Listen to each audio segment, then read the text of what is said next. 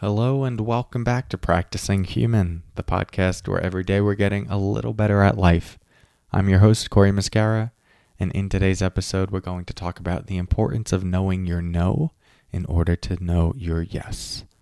More to come on that in a moment. First, let's settle in together with the sound of the bells.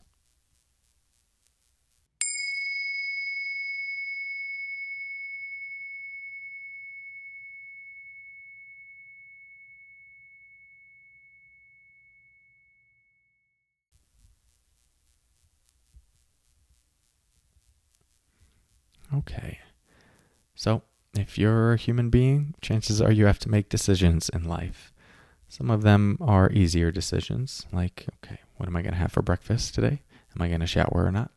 Sometimes these can be hard decisions. Uh, but other times we have uh, more significant decisions.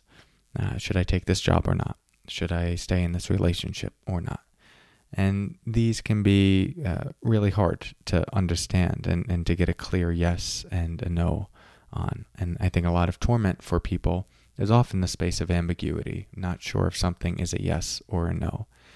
And I think when we're really trying and pushing for a yes, we tend to focus primarily on all the things that we like about the scenario and really tell ourselves all the, the goodness about this uh, this thing, this person, this opportunity, and convince ourselves of it. And it, it's not like it's false um, we're just really playing up the the good side of this decision, which we should know if we're going to go into something.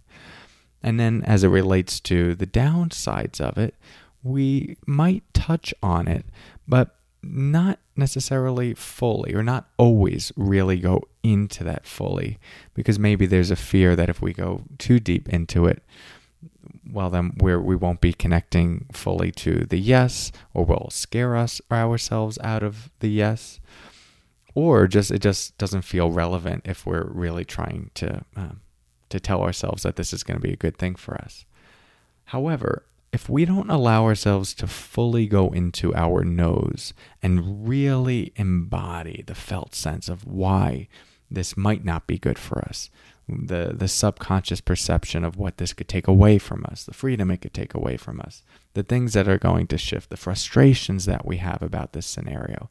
If we sort of just like poo poo that, push it aside, um, gloss over it, acknowledge it, but then go back to the good stuff, then there's always going to be some subconscious hook in that it's better to really let yourself go into that if it's there you know don't bring something up out of nothing. We're, we're not talking about um, creating a problem that's not there. But if there's something lingering in the background, as much time as you're, uh, well, maybe not as much time as you're devoting to what is good, but you should allocate a decent amount of time to also going into fully and in an embodied way what you fear, what scares you, what you feel a tentative or perhaps a big no to because it's only going into that fully and experiencing it and allowing yourself to know, okay, this is what is hanging me up, that you can then make peace with. Okay, I, I see that and it still has all of these great things. And now at least,